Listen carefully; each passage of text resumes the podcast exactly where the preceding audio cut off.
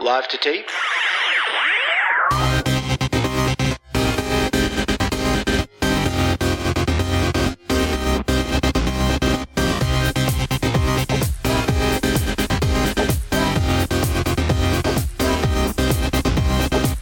Welcome to Millennial Season 3, Episode 5. I'm Andrew. I'm Elisa. We're missing half of our group this week, but joining us is Pamela Gocobachi, uh, Hello. internet writer. uh, also writes for Hypable. Uh, former imprint host, the good old days, talking Twilight. That's right. Wow. Are you reading, um, do you still read the, do, you know, Stephenie Meyer has a new book out, The Chemist? Is this the time traveling mermaids she promised us 10 years ago? No, it's not. It's not. Then. I'm not reading it. she has this book out called The Chemist that she released, uh, let's see, I think it was, it was back in November. Mm. In all seriousness, I have heard of it. It's just not on my um, top priorities list. Okay. Uh, I didn't like the host, so I was like, I'll I'll set that aside for later, Uh, Stephenie. But I liked thanks for your contribution. thanks for thanks for Twilight. Um, I liked the host. I actually started reading The Chemist. It was like a deal of the day thing on Amazon. It was only a couple bucks. It was. Oh. It's actually really really good. The amount of detail in the book. She writes about a chemist, uh, kind of like a Sherlock type character, and it's just Hmm. really well thought out. And I was surprised by how good it was, how intrigued I was. So Okay. maybe check it out. yeah, I'll give it a I'll give it a go. Why not? Who knows? Maybe it'll be a new series and we can launch Chemist Cast. Chemist cast coming soon. Yeah. Uh, many of our listeners know us through MuggleCast and Imprint and other shows, but um, something happened. I, I was off last week because I was in Minneapolis visiting a friend. He's he's lived there for a couple years, and I hadn't been before. And I said, "Oh, what better time of year to visit Minneapolis than the dead of winter, January?" So went over there, and uh, I'm a big Snapchat user. I know you guys mentioned Snapchat last week, Elisa, and I think that was an issue because none of you actually use it. Right. Accurate. Ac- I've, to be clear, I've tried using it. I don't understand it though. Okay, Grandma. Oh, oh yeah. Okay. I, I don't understand. don't get it.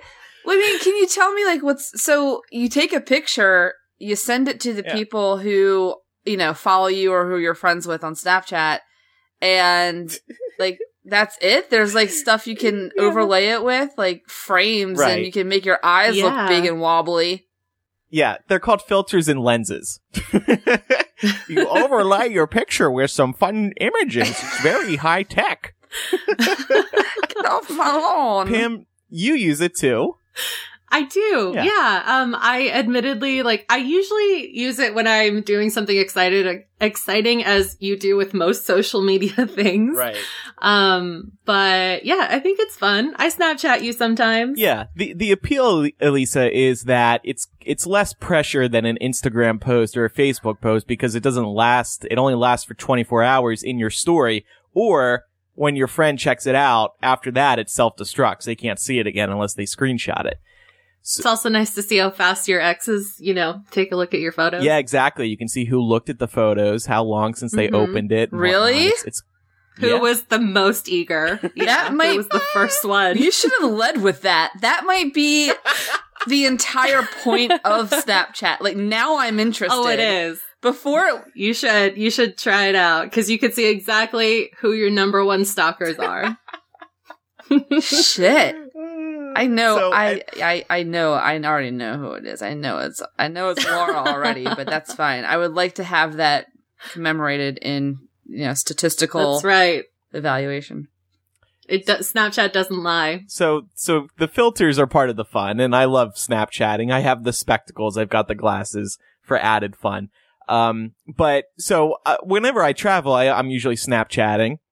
Um, and so I was Snapchatting my journey to Minneapolis, and of course, when I'm there, I'm Snapchatting as well. And a couple of our listeners, millennial listeners, uh, they see that I'm in Minneapolis because they see I'm using the Minneapolis filters. they both message me on Snapchat. They're like, "Oh, you're actually here. That's cool." And uh, one of them, Bree, says, hey, I'm having a house party tomorrow night. You should come.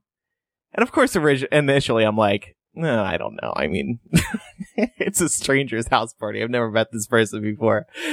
But my friend's like, oh, let's go, let's go. We should, do- we should totally go. And he has like actually no friends there. So, so immediately I've already made more friends than he has and had more invites to house parties than he has in Minneapolis. So I'm like, all right, sure, let's do it. We don't have anything else going on. And, uh, so we ended up going and Bree and Derek and a couple other people. I walk in and Bree's gonna hate me saying this, but she was drunk. So she was very excited that I showed up to her house party. And of course, all these people are also in this apartment and they're like, what the fuck is going on? It's, it's like fucking JK Rowling just walked into the house party or something. It was a whole big deal. And then, and then, so we were taking lots of snaps and stuff. And then we went to out a little bit after that, but it was fun. And the interesting thing is, and the transition I started out with was that they actually discovered Millennial through Spotify. And it was, it was weird, uh, meeting some listeners who don't know MuggleCast or Imprint or other stuff.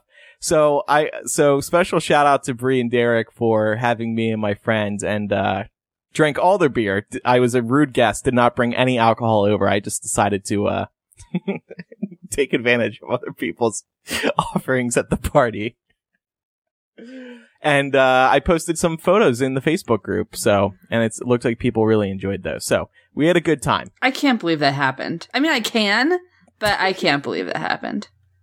If somebody invited you to a house party that you didn't know, would you go like a listener? Uh wow, I'm about to get real with you. To be honest with you, if it it depends, but my knee jerk inclination is to say for sure if it was a female, yeah, Yeah. I would go. Mhm. I, I think it'd be awesome. I think it'd be fun. I've met up with listeners before when I was traveling, and it's always a blast.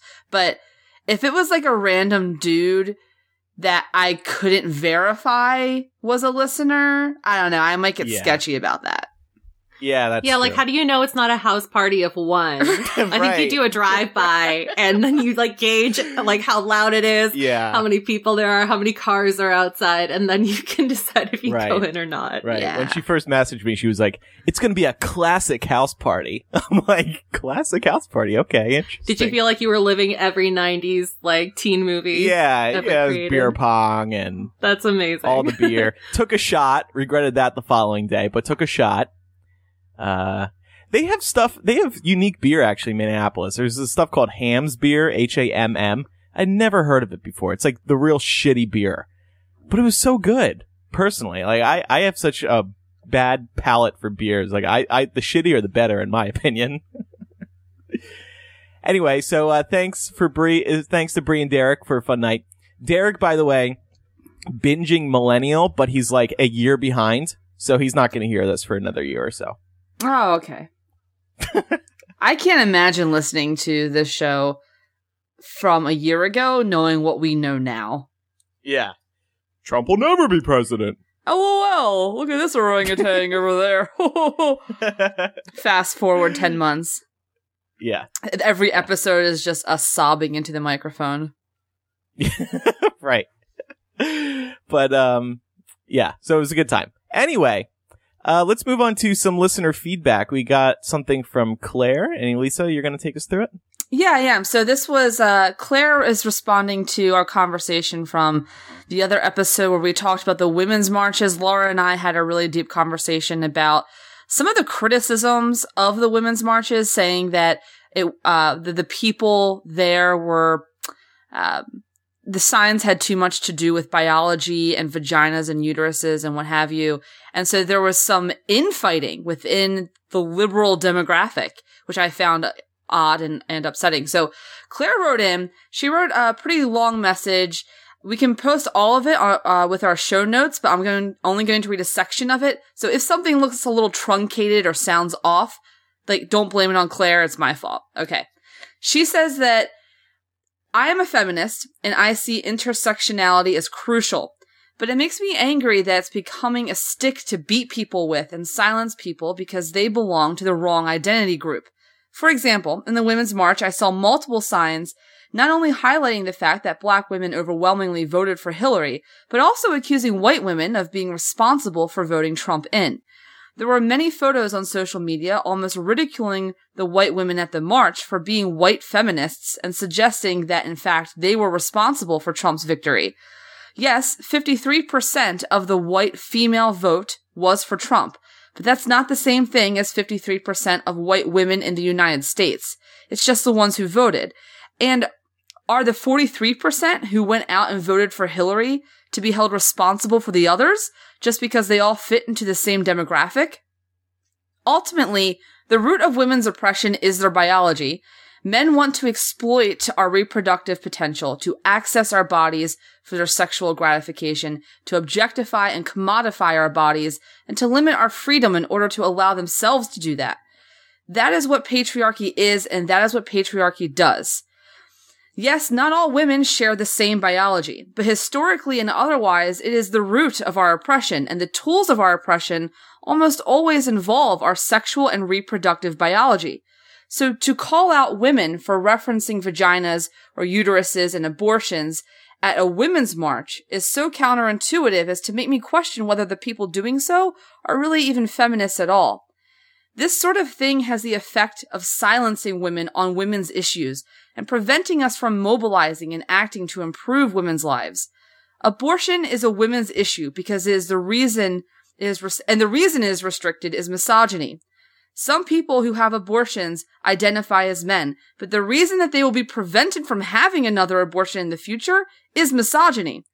Rape of women by men is a women's issue because the reason is committed is misogyny. Some trans men are also raped by men, telling them telling heterosexual men that they identify as men has not helped them because misogyny doesn't care how you identify. I also really take issue as well with the questioning of women who are active in feminism as to how active they are on other social issues. I've heard time and time again that women who engage in feminist activism should also be active on racial issues like Black Lives Matter Otherwise, they're hypocrites. Yes, I agree. Ideally, we should all be active in fighting oppression wherever and whenever we see it. But time, energy, and resources are not infinite, so why feminist women are not allowed to prioritize their own women's issues is beyond me. I've never once heard anyone ask a, a male Black Lives Matter activist whether he is also active in protest against w- domestic violence and reproductive freedoms for all women and I've never heard a man be called a hypocrite or had his progressive credentials questioned for not devoting his time equally to the oppressions that predominantly affect women. So this sort of thing aimed only at women, this sort of criticism aimed only at women, that we can't prioritize our own issues has the effect of silencing us and preventing and discouraging us from activism on behalf of us all. So, a little bit of a bit of a mouthful there, but I thought it was worth reading because, um, you know, not every part of it necessarily, but certainly the bulk of it, frankly, I agree with. And this is sort of what Laura and I were talking about last time. And I think the important takeaway here isn't, is not to trample on this idea of intersectionality. I mean, I think it is critical. Oppression is oppression is oppression. And if it's racially charged or, or gender motivated or transphobia or anything else, it, it should be addressed. And we're stronger together when we band together and all take the time to address each other's issues, even if they don't affect us. So I do think we should be held responsible for helping our neighbor, even if it's not our own issue. But I also think it's ridiculous to suggest that we can't prioritize and that, you know, if there's three different marches happening the same weekend, that you have to go to all three in order to be a real progressive, in order to be re- a real human. And if you don't go to all three, you're not compassionate. You're a bigot. How dare you only choose two of the three? Or how dare you only yeah. go to one of the three? I think that does a real disservice to the meaning of activism. And I also think it would, it's only going to have the effect of tearing the progressive movement apart. If we keep infighting like this, we're all on the same page. We all agree on the issues, or should. And so we need to stop nitpicking this idea of, oh, you held up a sign with a uterus on it. You're a bigot. Um, you know, We need to stop honing in on that stuff. I also think that like the biggest problem is is that people let this these ideas fester instead of just having like calm and educated conversations with each other. Like I didn't I wasn't able to get out to a women's march, but I would have hoped that if I had had a sign that somebody took issue with, they wouldn't just like go on Twitter and rant about how awful it was that like my sign like they felt personally vindic- victimized by my sign, like I would hope that they would say like, "Oh, did you ever think about this?" And chances are, like, I didn't think about that. I wasn't meaning to offend Right. anybody. Do you know what I mean? Yeah. Like, so I think that the beautiful thing about the fact that so much of America is now getting um, involved in protesting and stuff like that. It all it does is is fuel this idea that we're trying to be a more empathetic culture. And if this opens people's eyes and allows them to realize that they should be more involved in activism of all sorts, then it's a win. But creating drama for drama's sake and just assuming that people like, you know, white women only come out to women's issues, it's, that's not realistic because it's just possible that they never thought to go out to fight for other issues. And if you talk to them about it and you show them that, you show everybody that all we are is human, it's just, it, it does so much more to build bridges amongst all of these people that are just trying to fight for the right things. I I think that's a crucial point that you just mentioned that if you can get people to show up for anything or rather if you can get someone to show up for something it's far likelier that they will begin to show up for other things. So if you hmm. see, you know, women at a women's march protesting their issues, don't shit on them for prioritizing their issues because maybe they're just now getting into the fold and they're just now starting to get their activist badge and credentials on. But because they are here for their issue, they're more likely to turn out for yours. They're more likely to have their Right. ears open and their hearts open and to be more engaged. But if you just instantly shit on them and say, well, why didn't you go to the Black Lives Matter protest last weekend? you are going to alienate each other. And when you all agree on the issue is the thing. Now, if the person's, if the person doesn't support Black Lives Matter, that's a problem. But what I'm saying is, assuming that you're on the same page with the issues, don't attack tactics like this, in my opinion. And also, I think Claire made a great point. When's the last time we heard male Black Lives Matter protesters being accused of being bigoted or discompassionate because um, they weren't at the women's marches. I don't. I haven't seen any criticism of that. Male No. male Black Lives Matter protesters are allowed to to to to participate in Black Lives Matter issues and engage on that level without being called bigots and hypocrites. But Mhm. so I, I guess that my point is that, you know, cut everybody a little bit of slack is all. That's all I'm saying. And, and by the way, this is an issue. The last thing I'll say on this is I've seen some people suggest, you know, just let it go.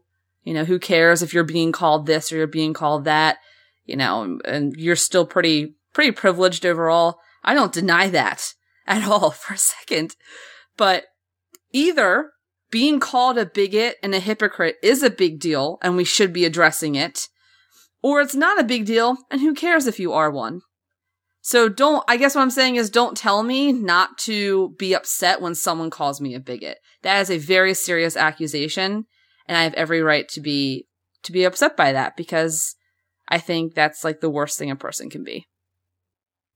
the ball is rolling right now on the resistance and um in another week or two i want to talk about a project that i started working on recently um but people are people getting back to a point that was made a couple minutes ago people are inspired right now to fight to protest and i think we're going to see continue to see big protests the women's march kicked it off uh, now we're going to continue to see protests like that because people were inspired by what they saw. It was when you when you're seeing so many terrible things come out of the Trump administration, uh, you want to do something about it. And that first march was very inspiring. And now there's these other marches being organized, like not my President's Day, a big thing happening across the country to, to protest Trump on President's Day.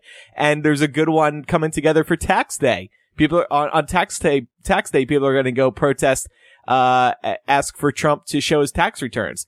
And one thing that's really motivated that one is that Trump has been pulling this BS about, oh, nobody actually wants to see my taxes. That was just a media thing. Well, if a lot of people turn out on tax day saying, hey, show us the taxes, he won't be able to make Yeah. that argument anymore. Right. Yeah. And, I- and plus, it's also the simple pleasure that you know it bothers him. You know he's seeing these protests on CNN. Yeah. Yeah. Exactly. I agree. At the, at some point, at some point, it stops being activism and just starts being like vindication and very Yeah. like petty jabs. Like, Exactly. Petty. You know what though? I don't even nobody should feel sorry about it because No. when he signed up, he should have known. You know, that that's a fundamental right that nobody can ever take away from you. Don't let anybody ever tell you you're not allowed to speak up Yeah. when you don't think anything is right. the- the- like that's The fun- yeah. So he just needs to shove it and just get used to it because The funniest thing right mean- now, in my opinion, is uh, coming from the right is this whole snowflake thing. I don't know where Oh it started. God. It may have been that blonde girl on Facebook who, oh, who just, tell me whatever her name is. yeah, or- yeah, uh, from oh the my God. Blaze. She she just she just she just she is she's a walking talking Facebook comment.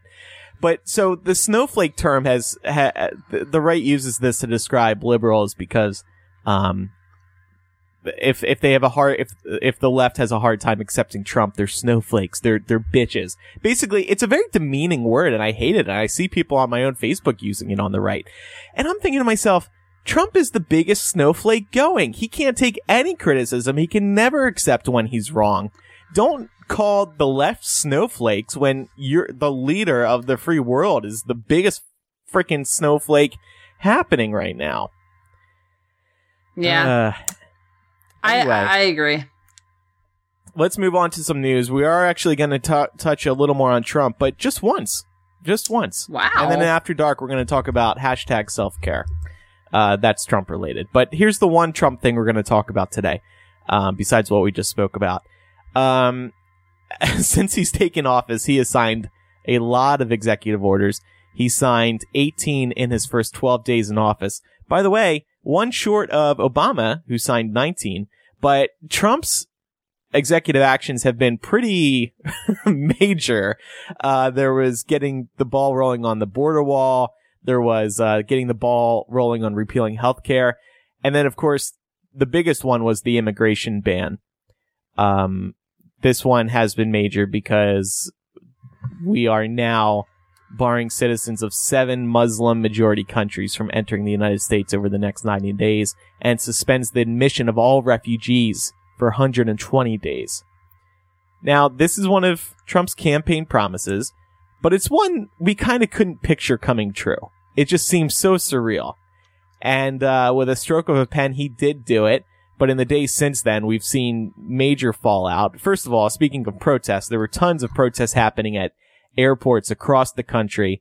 I think he signed it on a Friday or Saturday, and pe- people were out in force uh, protesting, and lawyers were at the airports trying to get uh, refugees and other people through who had just flown in. Um, and we heard that it was kind of snuck through Washington.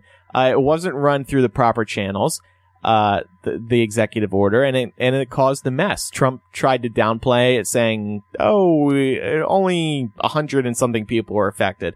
When in all actuality, it was several hundred people. I think upwards of six, seven hundred people that were um, seriously affected by this.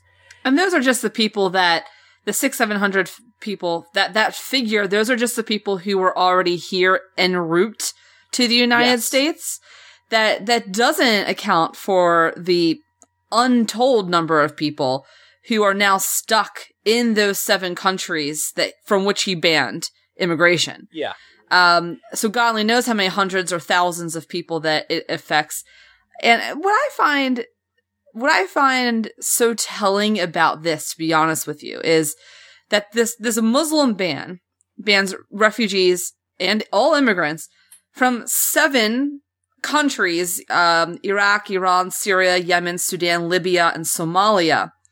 And that seems to be the defense that the right has taken. That's not a Muslim ban because they're it's they're not banning people based on their faith. That they're just banning countries that happen to be Muslim. Um, and there are other Muslim countries, to be fair. I mean, Indonesia is the most predominantly Muslim country in the world, and that's not on the list. And so the White House is taking this stance of, well, listen, it's not discriminatory because we're not doing it based off of them being Muslim. They're just Muslim majority countries. And then that's also the defense that a lot of people have. But during the campaign, Trump called it a Muslim ban. His own words. That's verifiable fact. That's not an alternate fact. It's on TV. You can hit play and you can hear him say it. He called it a Muslim ban. Then after he won the election, he again called it a Muslim ban. And then in a Twitter post not too long ago, he again referred to it as a ban on Muslims. So Trump, straight talker, say what him about you will, but he's a straight talker. Uh, he calls it like he sees it. He calls a spade a spade and he says it's a Muslim ban. Why can't anybody else acknowledge that? If he can do it, if he has done it, if he ran on that platform, why won't the White House as a whole acknowledge it? Why won't you know, other elected officials acknowledge it? Why won't Republican voters acknowledge it? And the reason is because once they agree that it is a Muslim ban, then they have to defend their own racism. Then it Yeah. be- then it becomes okay, yeah, it's a ban on Muslims. And then that that takes that that changes the goalpost. So instead of, you know, deflecting the conversation to be about uh, country of origin, now it focuses in on the real crux of the issue and they have to address why a ban on Muslims. And once you make them start answering why a ban on Muslims, they immediately sound racist. They immediately, cause then their reasons are, oh, well, terrorism this and radical jihadism that. And the numbers don't hold up. They might have this narrative in their head, but the numbers don't hold up. And so they just come out sounding racist. Pam, I'm interested in your take on on this, the the ban and the wall. I mean, what are you feeling? Well, I mean, I guess I should preface all this by saying that I am not a, like, my grandparents are from Mexico. They immigrated over here. On one side, my grandpa actually came over through the Bracero program in the 1950s. Um, my great grandparents came over here seeking a better life, um, before that. And I have grown up in San Francisco where we are notoriously a sanctuary city. And it just breaks my heart. I get so emotional thinking about this because the view of not all of America, but some of America seems to be that these people are just over here looting and pillaging and and the reality is is that they're some of the hardest working people I've ever seen. Like I'd never see I get I'm sorry, I'm getting so emotional about this. Um I never see anybody that's coming over from Latin America begging on the street corners for money out here. I don't know if you guys see it where you are. It's never Latinos. They're the ones that are like begging for work, making trinkets, trying to sell things to provide for their families. And so it's just really sad that it's just a peddling of this idea that's not accurate in a place, you know, that is not, not predominantly Latino based, but there's a good chunk, chunk of the San Francisco Bay Area that is Latino. And there's a good chunk in like LA, which I've spent a lot of time in as well, that is Latino. California as a whole has a huge Latino population. So it's just awful to see that they're going to push ahead with it. Uh, I feel sorry for the American public because we're going to be in severe debt after this goes into effect. And chances are it's going to take longer than Trump's going to be in office for it to get made. So we're just going to waste all this money for half of this wall that's probably going to get torn down anyway. That won't even help much because the other thing is Right. that where there's a will, there's a way. There, uh, people are going to get over the wall. People are going to get drugs through the wall. I mean, that's of course Mhm. another thing that Trump And- was bringing up. And here's the other thing too. I think that um, if if you are listening and you've never really taken the time to really research how the immigration system works in America and and the process it takes to apply for a green card or a visa or citizenship, I would strongly urge you to kind of uh, inform yourselves of of how long the process is because chances are you'll find that it's it's more of a process with the system on this side than it is with people coming over Yeah. Especially because like once you're here you can seek asylum and the thing about that is that the courts are so backed up that you know you're here in this country waiting for your court date for 6 months or whatever while you're seeking asylum Yeah. so at the end of the day like whose problem is it really is it like america's a problem in terms of like the immigration process, which can take years and years and years. Right. While these people are trying to seek better life for themselves, chances are they're also not going to be trying to look for trouble because as long as they don't cause any, they can hang out. yeah. Or is it a problem of really like needing to put up all of these barriers that are not going to make a difference one way or the other? it's it's just filling Trump's it, it Trump made this campaign promise. Now he has to fulfill it because he knows that his ignorant followers want it. Um, you were talking about the work. The work that these immigrants do is work that nobody else wants to do. Being out in in the farms in very hot temperatures, especially over the summer in Southern California.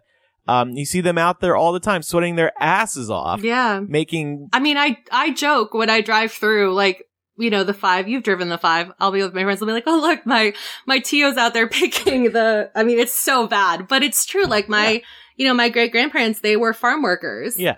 Um, and, and it is like, I, if you want to do that job, like, I'm sure someone will hire you, but I bet you you won't even last a day. right, right. It's it's hard work, but in general, like getting back to the issue at hand, the the whole immigration thing, the Muslim ban, it just like it makes my heart feel so heavy. And I think purely from like if you don't have empathy for that, I would just say think about it logically and think about the view the rest of the world is now going to have of America. It's just awful on so many counts. Yeah. Like I studied international relations in school. It just every sign that we're sending out is just putting a bigger target on our backs. Yeah. I I agree with that. I think that a lot of of the wall and the the the ban more generally on Muslims as well is um I think I think people need a scapegoat. I think that there's a lot of genuine suffering in the country um economically in the Midwest uh, in particular where people feel like they're not being heard um and they're in pain and having trouble making ends meet and they're not necessarily, you know, they're not, they're not PhD scholars in economics. They don't have, nor should they be expected to have this breadth of knowledge of how the economy works and of, of why they're in this situation. They don't know why. And so what they do is they look to their, our leaders and elected officials to tell them what's going on. And you have people who capitalize on that and who weaponize their ignorance and say, oh, it's not this, it's actually Mexicans. And it doesn't make any sense. People who have a single iota of knowledge about what is and isn't true here, I think tend to be um, more liberally minded and understand that it's just a scapegoat that leads to racism or the other way around. Racism leads to the scapegoat. Either way, it's ridiculous. The other thing that really gets me about this is that they're estimating the wall will cost anywhere between 14 to 15 billion dollars. That's a billion with a B. Do you know how many we could this is not a joke actually this is true. We could feed the we could solve world hunger. We could solve world hunger for a year on that amount of money. Now not permanently, but we could feed every single family for a year on that. Do you know how many schools we hmm. could build? How much health care? Christ, talk about socialized medicine. Just like hand out all the prescriptions on that kind Yeah. of dime, you know? But instead we're going to build this. And I find it so deeply and profoundly hypocritical from a party that has, we, we can't spend anything on anything unless it's the wall.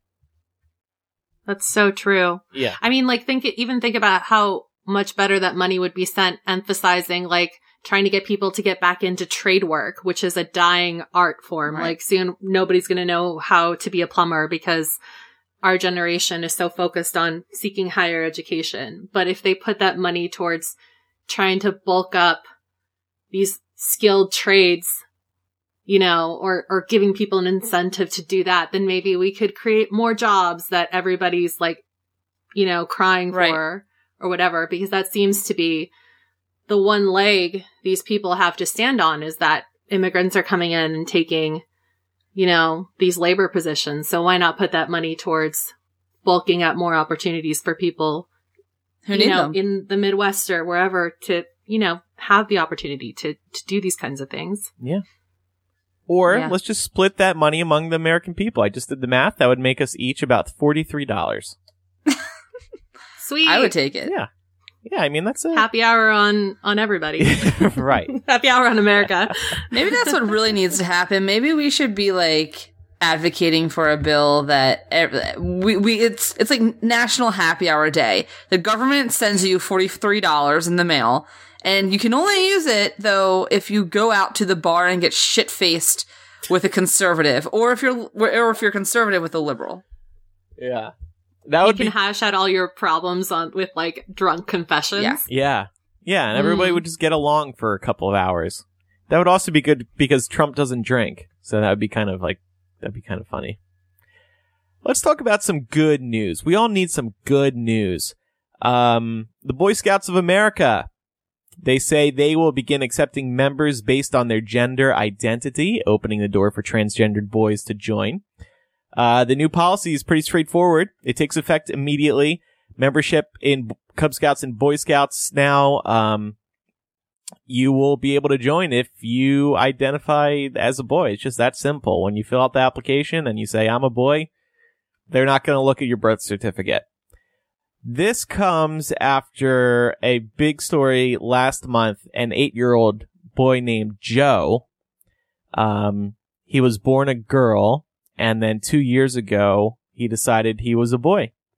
He felt he was a boy. Um, and the Boy Scouts kicked him out. His, his group kicked him out.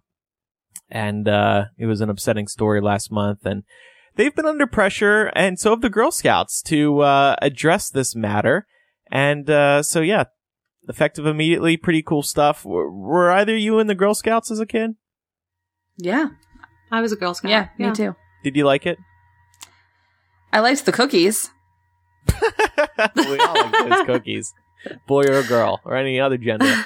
Yeah, I was a Girl Scout for a while, actually. Yeah. For like, um, yeah, from like second grade through, well, we, cause we came, we all came up in the same troop and, and we really liked the camping aspect. So we, we just like stuck with it until I think it was like eighth grade. It was like the same 10 girls. Yeah. And, uh, yeah, it was, um, it was really, um, it was really fun.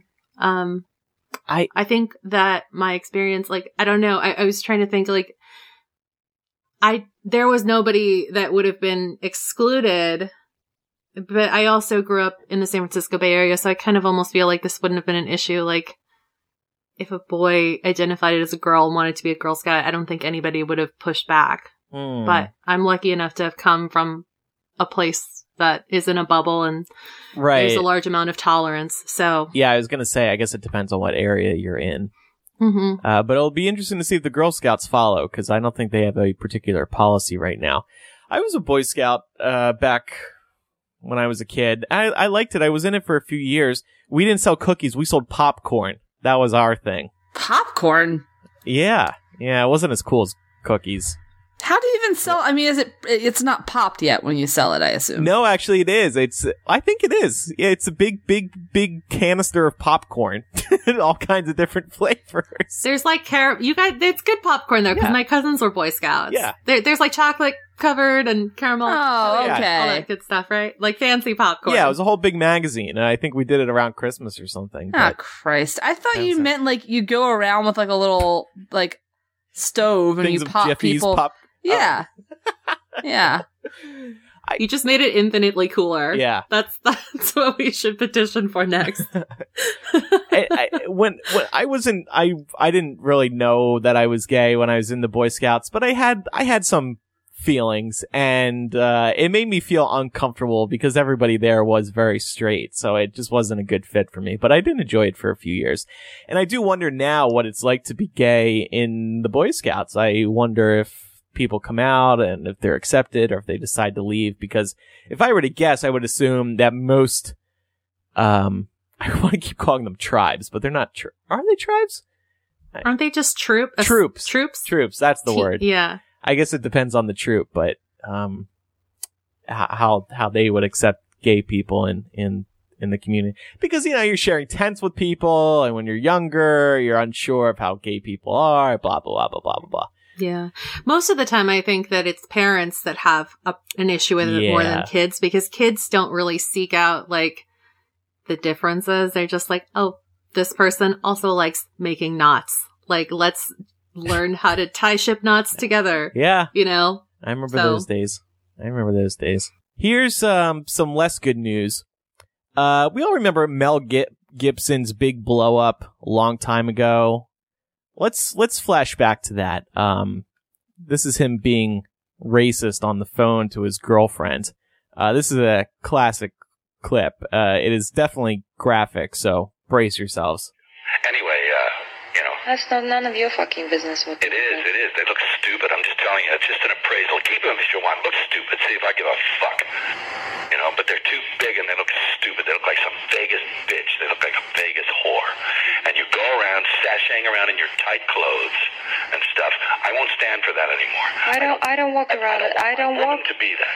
I don't walk around in tight clothes. I stay at home for most of the time. public and it's a fucking embarrassment to me. You look like a fucking bitch on heat. And if you get raped by a pack of niggers, it'll be your fault. All right? Because you provoked it. You are provocatively dressed all the time with your fake. Woo! So that's just one of many phone calls, uh, showing that Mel Gibson is very racist and sexist. He was criticizing her boob job and saying she looks so good that if she gets raped, she's asking for it. Just absolutely terrible. Anyway, he kind of went in hiding after all this because Hollywood didn't like him anymore. But as Hollywood loves to do, they forgive after a certain amount of time. He's uh, lining up his first starring role in a movie since 2002 in a studio film. He's he's might be joining Daddy's Home 2, the sequel to Daddy's Home starring Will Ferrell. It just annoys me because I hate how Hollywood forgives people after X amount of time. In the case of Mel Gibson, it took a while. In 2002, that's what, 15 years? If you look at what's been going on with Johnny Depp, the big studios don't blink an eye. They don't give a fuck because Johnny Depp brings in all the money. Harry Potter movie? Sure. More Pirates of the Caribbean movies? Sure. We don't care that you beat your wife. Come on in for some more money, Johnny Depp. Yeah. And, you know, people do still really like Johnny Depp. I think I I don't I think it has something to do with the fact that people are so people are able to compartmentalize these issues. So they hear that tape you played of Mel Gibson and if you're a good person, you're kind of shocked and mortified. But then you see this movie coming out, the trailer looks awesome, everybody on your block is going to see it. And it's like in the moment, oh Christ, like, am I really going to be the one person who doesn't know what happens in this movie? You know? Yeah. And I think there's, Yeah. I think that overrides the logical knowledge that you're supporting a horrible human. Yeah.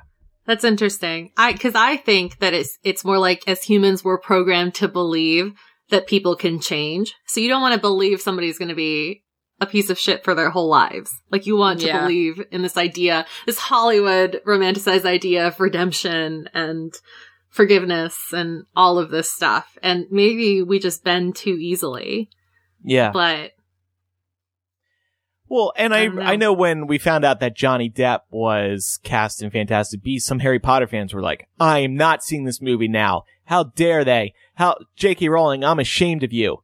Well, guess what? They all saw the movie. I'm pretty sure. They were like, we're going to see this one, but we won't see the other four. Yeah. That- we'll see what happens. Yeah. I, I call, no, that's not gonna, they're gonna go. Eh, Also, people like Woody Allen. He still has a very active film career right now. His adopted daughter has spoken about the times that she, that he sexually abused her.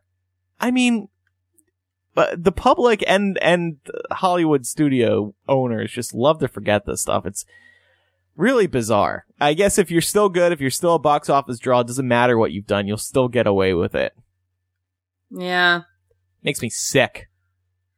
I think you're right. I don't know. I think Pam's probably right though. I think it makes sense. Like people, especially if you grew up liking somebody and seeing them as characters, I think it's hard to see them as their real selves. So there's a little bit of mm-hmm. cognitive dissonance going on where you're able to separate those two things out. And that combined with what Pam said about, oh, everybody changes. I've done fucked up shit too. and it's like, yeah, like everyone does fucked up shit, but do you like casually drop the N word? Because if so, you Right. you don't do fucked up shit. You are fucked up. Yeah, I love it. It kind of goes back to when the whole Johnny Depp story came out. People were saying, wasn't it like his mother just died or something, or his father? I think his mother. Right. Yeah. Mother. Yeah, his mother. And we talked about this in the show a little bit, and everyone's like, oh, I'm not saying it's right. I'm just saying, like, he was clearly under duress. yeah. Is Johnny Depp the only goddamn human with a mother? Is he the only one who's ever going to experience the f- fate of mortality? I don't think Yeah. so. But not everybody experiences that and decks their spouse in the face. Right. You were cracking up at the TMZ report, I remember, because the, uh, the initial TMZ report was sharing the details of him uh, beating Amber Heard. And at the end of the story, TMZ just goes, Johnny Depp's mother died last week. like, Yeah. uh, okay. And? Yeah, I was like, the fuck? Like, that's nice. It's kind of like telling me, oh, but, but seriously, like, he beat Amber Heard, but he also, like, ate a Brussels sprout for dinner last night. It wasn't supposed to be on his plate. It wasn't supposed to be there. He ordered the asparagus, but it was a Brussels sprout. Like, what do you do? What is a guy you do? know, nobody loves Brussels sprouts, so you could see why he would beat his wife. It makes, it, Right. you know, it, it, it could add up. Totally relevant. Try that in court. See how it goes. We've spoken, of course, a lot about Facebook and, and fake news perhaps influencing the election. No thanks to Facebook and how news spreads on there. Um, one thing Facebook has struggled with is their trending topics section because fake news has showed up there multiple times. It's been widely reported. Now they are making some more changes. Uh, Facebook has announced that everybody in, in a country is going to see the same topics. And presumably this is going to mean that Facebook is going to have less trending topics to look over. Thus it'll be easier to manage to see what's, what is being shared in these trending topics. Cause right now I'm looking at it. There's the trending section has five different categories. Top trends, politics, science and tech, sports, and entertainment.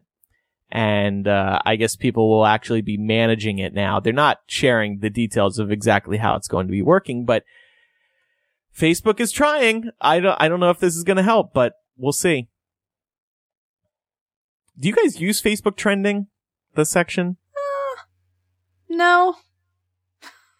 Yeah, I mean, the thing is, I only see it on desktop. I don't even see it on the phone. So, and most people use Oh, Facebook a good point. on their phone. So I'm not sure, like, how often Hmm. it's even used. I wonder how much of an impact, if any, this could have on like political Yeah. movements.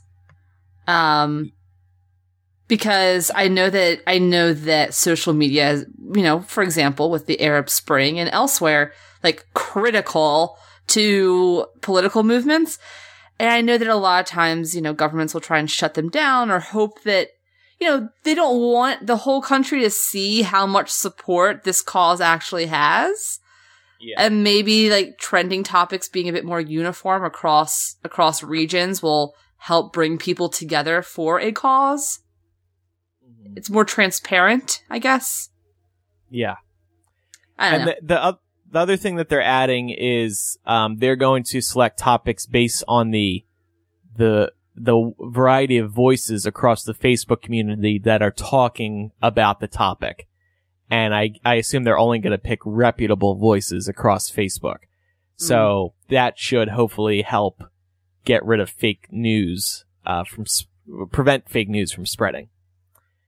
I think, I think there's no one easy answer for them and they're just going to have to keep tinkering until they, until they find a solution. I, I, it'll probably be a constant battle. I, because people are going to continue to want to spread fake news because there's, excuse me, there's money and burping in fake news. yeah. So let's move on to AP choice. Uh, we have some great listeners who support us at patreon.com slash millennial. They pledge $10 a month and we let them submit topics. We got a bunch of them since we started guilt tripping them. Uh, people have been sending in some good stuff. Guilt Um, tripping them. Send in some stuff, y'all. Come on. Um, this first one comes from Angela, getting back to the topic of protesting. She says, What do you recommend people do in states like California, We could call our senators, but for the most part, they were already they are already against most of what Trump is doing anyways. She says she basically feels pretty useless. Oh. I I don't think you're useless at all. First of all, just because you live in a predominantly blue state and what have you, I don't think that that means you can't affect change um, for red states. I mean, for example, if you call if you call your elected officials, um, you know, sometimes they don't even ask where you're from. What they're doing is they're taking it. They're they'll, they'll oftentimes like take a tally of Mm. how many people have called on what issue, and they're not necessarily tying that to you know an address or a zip code. So sometimes your voice gets mixed in with the actual constituents, and they just frankly don't even know any better. So I wouldn't be afraid to call other legislators besides your own. I wouldn't be afraid to make your voice heard there. Um, what also, I know we talk about this a lot and sounds like such a cop out, but social media seriously knows no state lines. It knows no party lines. And I think one of the things you could do is maybe, for example, help to make this presidency not so normal. We cannot become, we've talked so much on the show about how normalizing Donald Trump and what he's doing and how he's doing it is the most dangerous part of his presidency. Even though everything's terrible, so long as we are shocked by it, so long as we're outraged by it, he's not really winning. We can always come back and beat him in four years or God forbid eight years. So long as we, so long as we stay shocked and outraged, then we're Yeah. going to be okay because our moral compass has not been tainted. So Yeah. what you can do on social media is not necessarily be like, uh, outraged over everything, but just point out things that aren't normal. That's a much more casual, chill way of addressing the issue and open it up to not just friends, make that post public so that anyone can share it and anyone can see it. And you don't have to get super political or in the weeds. You can just say, huh, this doesn't seem normal. Literally Yeah. just that can go a long way. I would also say like just um like donate to uh organizations that Mm. always goes a long way and and those organizations like the ACLU for example is like nationwide it's not necessarily just California so your small donation however much or little you can uh, manage to share uh it goes towards national issues uh if you would prefer to like see the fruits of your donation um you know come back to you find a reputable news source that you like that's doing honest good journalism and subscribe to them Yeah. And you know do what lisa says and, and share those pieces and and add your two cents in because uh, she's right. I mean, like at the end of the day, you might be in California, like, and I struggle with this too because you know it's hard to, like, in in some ways, being up in the San Francisco Bay Area, it's nice to be comforted by the bubble, but I have to remind myself that my bubble does not extend to the rest of the country. Mm-hmm. So it's kind of up to me to, you know, make sure that the followers that I have are, that are not in my bubble are aware of what's going on. And so also going to protests. These are televised. Trump watches them. People around the country and around the world watch them. If you're going to a protest, um, you're, you're getting your voice out that way. And I think it's very effective because the people around this country are seeing the rejection to various decisions that the Trump administration is making. Yeah.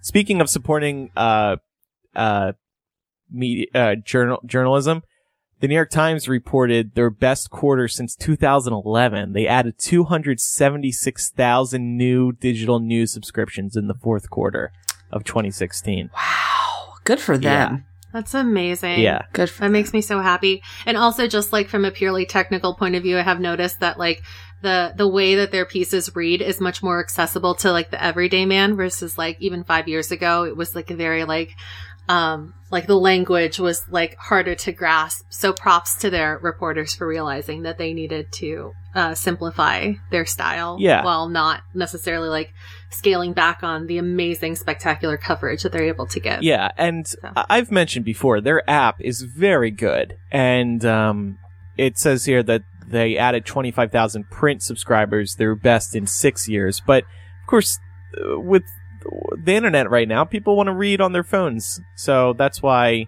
digital subscriptions are growing so much and print is not. Um, definitely check out their app. It's very good if you haven't already. So there you go, Angela. Feel hopefully you'll feel less useless now. Um, Emily says, "Give some recommendations." I missed that segment being at the end of that episodes. At the end of the episodes. also, any updates on the posters? So yes, we are pleased to report that ten dollar patrons are going to be receiving physical posters. Um, they are going to be ordered this weekend. So good timing with that question, Emily. And I can't wait to see Elisa as Thomas Jefferson. Yeah. Thomas Jefferson as Elisa. I, we're one and the same, really. you wish. um, I have to recommend a new show coming to HBO next month. It's called Big Little Lies. It's based on the very, po- very, very popular book by Liane Moriarty. Have you heard of this book, either of you? No. Okay. Pam, have you? I feel like you would. Uh, I, the the name of the author sounds familiar. I've heard of the show. It's got a really good cast. It's like Reese Witherspoon's in it, right? Oh God, And everybody's in people. it. Laura Yeah. Dern, I'm obsessed with her. Um, uh, let me look up the. Anyway, it's set. It's set in Monterey, California. It's about these housewives. They've all got these major issues with each other. Basically, they all hate each other. Um, and it's leading up to a murder. I- I've seen the first four episodes. If I, I, if I could describe it as a bunch of different shows together, it would be True Detective plus Real Housewives plus uh there was one more. Oh, Gone Girl. That's a movie, of course, but Mm. so good. It also stars Nicole Kidman.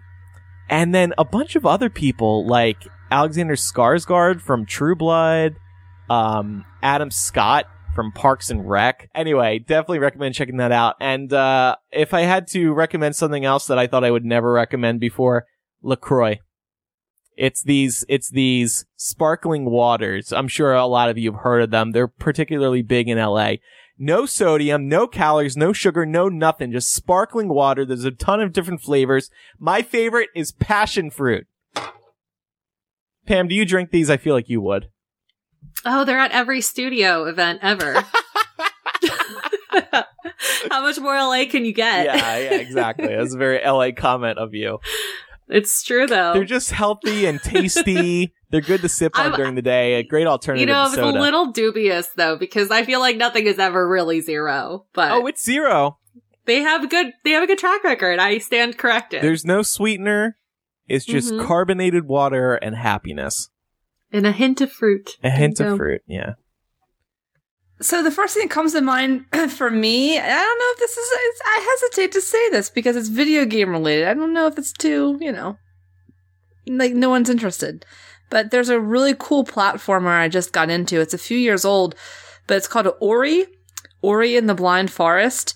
Um, it's awesome. Like I think it's. I mean, I have a Xbox One, so I know for sure it's compatible with that.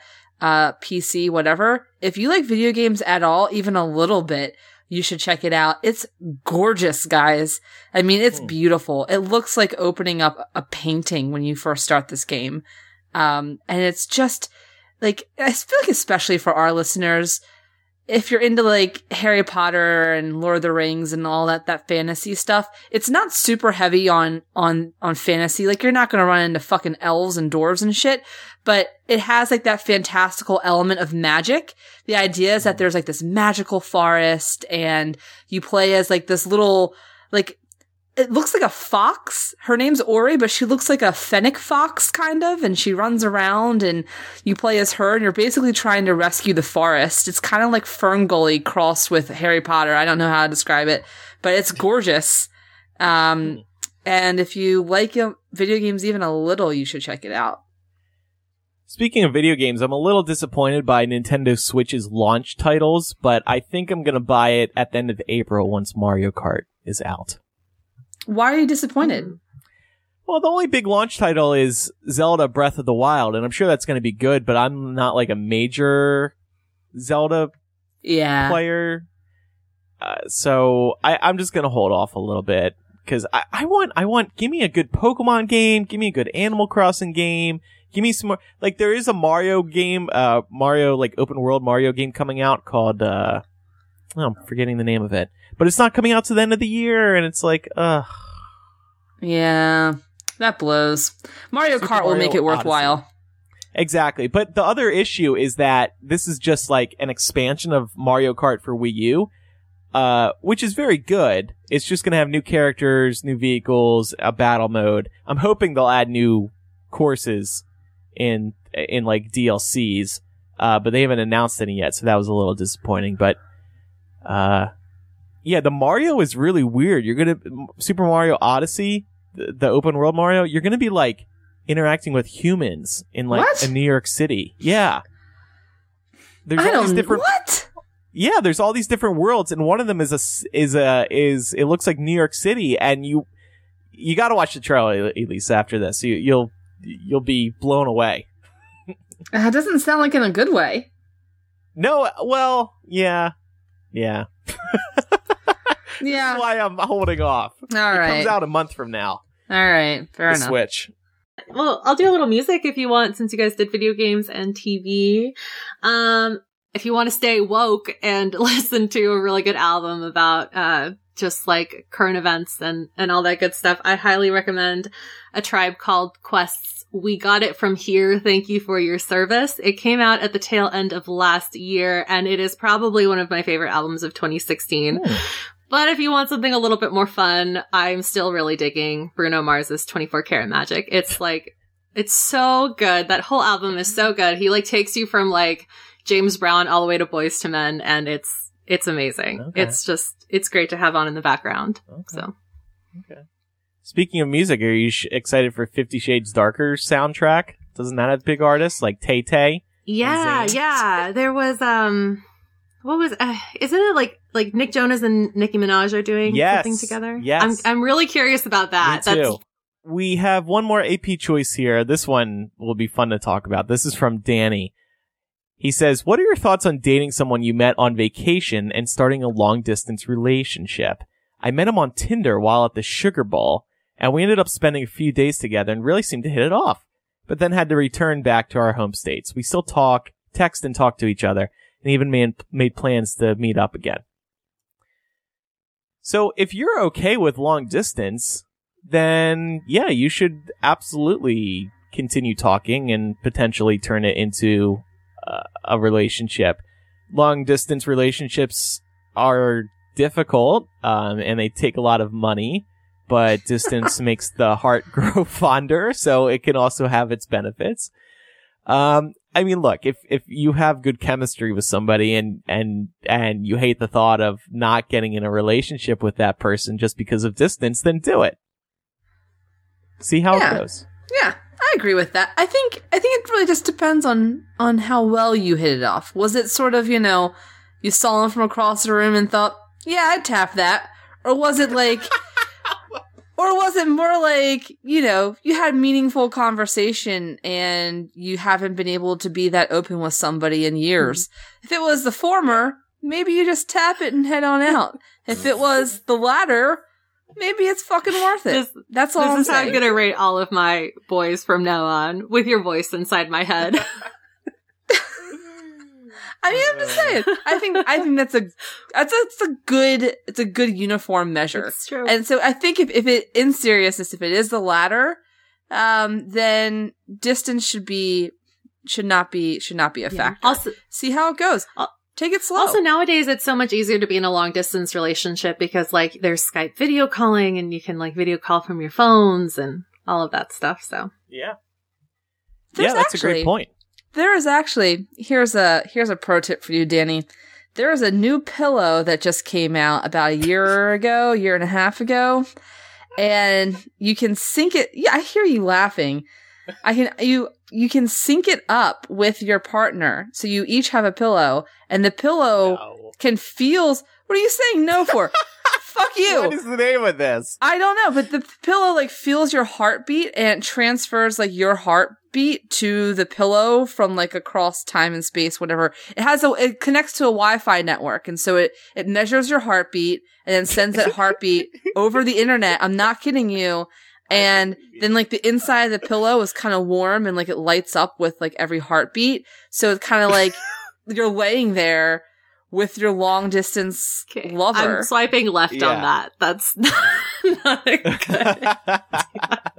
I found a couple of things like that. Um, there's something called Pillow Talk. It kind of looks like an Apple Watch. Um, it's a wristband that picks up your heartbeat and sends it in real time to your loved one.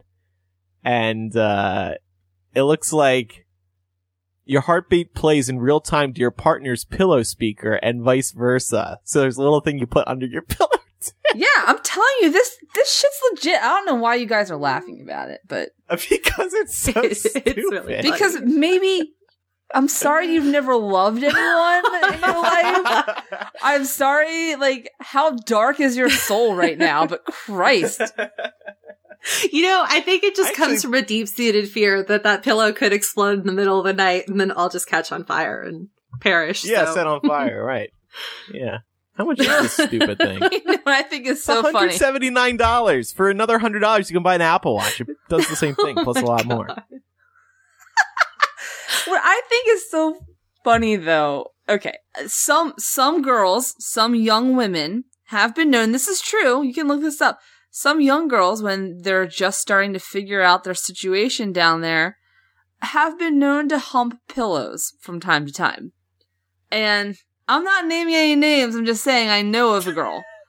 And Laura, I, Laura. Fuck. Uh, you. and and I just I love this idea because I love it's like you know what if we had this when we were like seven and we were like oh what's going on and it's like oh man no like you're actually like humping somebody now. How about a vibrator that you can control from long distance so then your partner can control it? oh. Oh You s- Andrew this is the thing. This is the thing. So it's not long it's not long distance across states per se but there okay i actually was with a guy i dated a guy who was who really wanted to put like one there's a there's this vibrator situation. You put it in your pants then they have the control to it they have Uh-huh. like the remote controller and then you Yeah. go out in public you know obvious not like the grocery store not like saying like you're in the like the fucking drive through at wendy's and you do it that'd Yeah. be weird but like you go out you go out clubbing or something and you're drinking you're a little tipsy and like you know, you get things a little frisky before you get back to your apartment, and he just presses the button, and it goes off whenever he wants, and you have to keep a straight I'm face. pretty sure I also saw in this in. Fifty Shades of Grey. But so while you were just talking, I, I, I Googled, I Googled long distance dildo control. And something isn't there an app called- or something? There's one you can control with your app, like on your iPhone. Maybe. This one is called, uh, it's at lovense.com and you get the sex toy for her named Nora and then you get a sex toy for him called Max and Max has a couple buttons on him and Max is in control of the vibration of this, of, of Nora. And, uh, in the photo, the guy is drinking coffee in bed watching his girlfriend on FaceTime while the girl is also laying in bed with her sex toy next to her. Yeah, oh man. I'm just saying Oh. that's legit.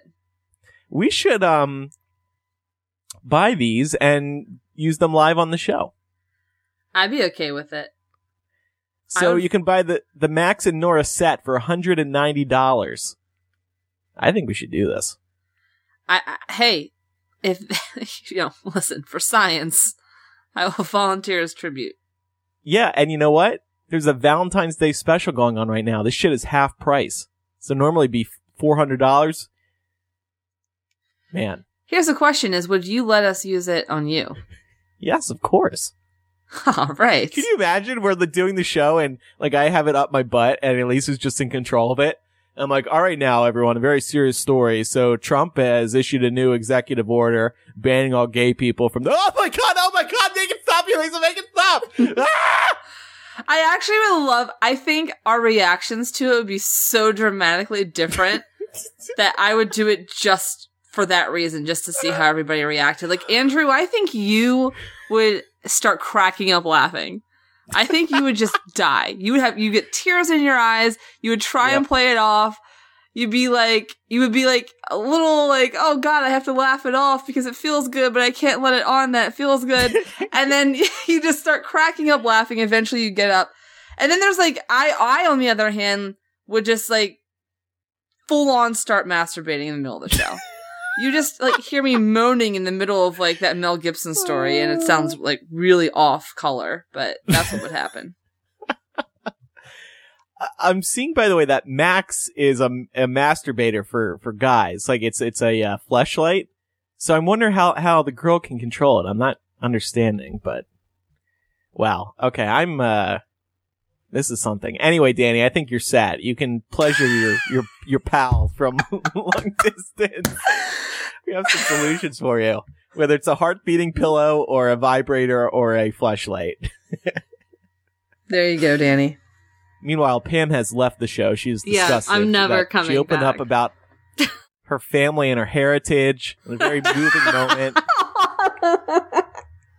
Now we're talking about long distance. Oh, vibrators. This Sorry. is this is what I came for. Literally. Yeah, you did.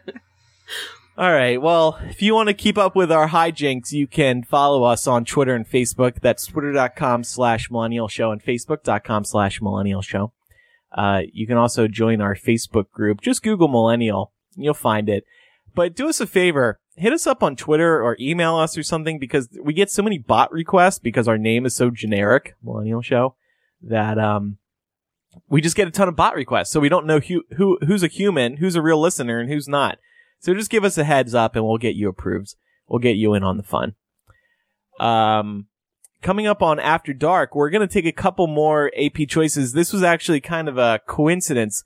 Elisa wanted to talk about how to stay sane in this crazy time that we're in. So we're going to talk about self-care.